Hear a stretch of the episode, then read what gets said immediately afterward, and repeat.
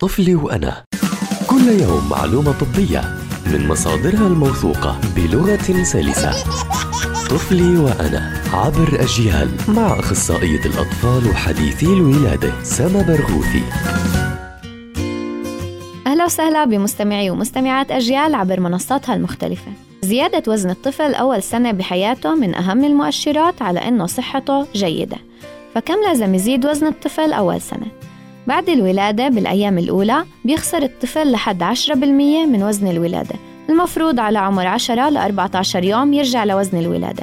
بعد هيك لحد عمر 3 أشهر نتوقع زيادة بمعدل 20 ل 30 جرام يومياً.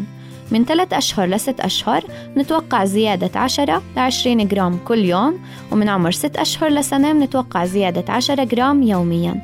مهم نتابع زيادة الوزن عند الطبيب حتى يشوف الطبيب إذا هي مناسبة لعمر الطفل أو لا لأنه في مشاكل صحية كثيرة بتترجم على شكل عدم زيادة كافية بالوزن.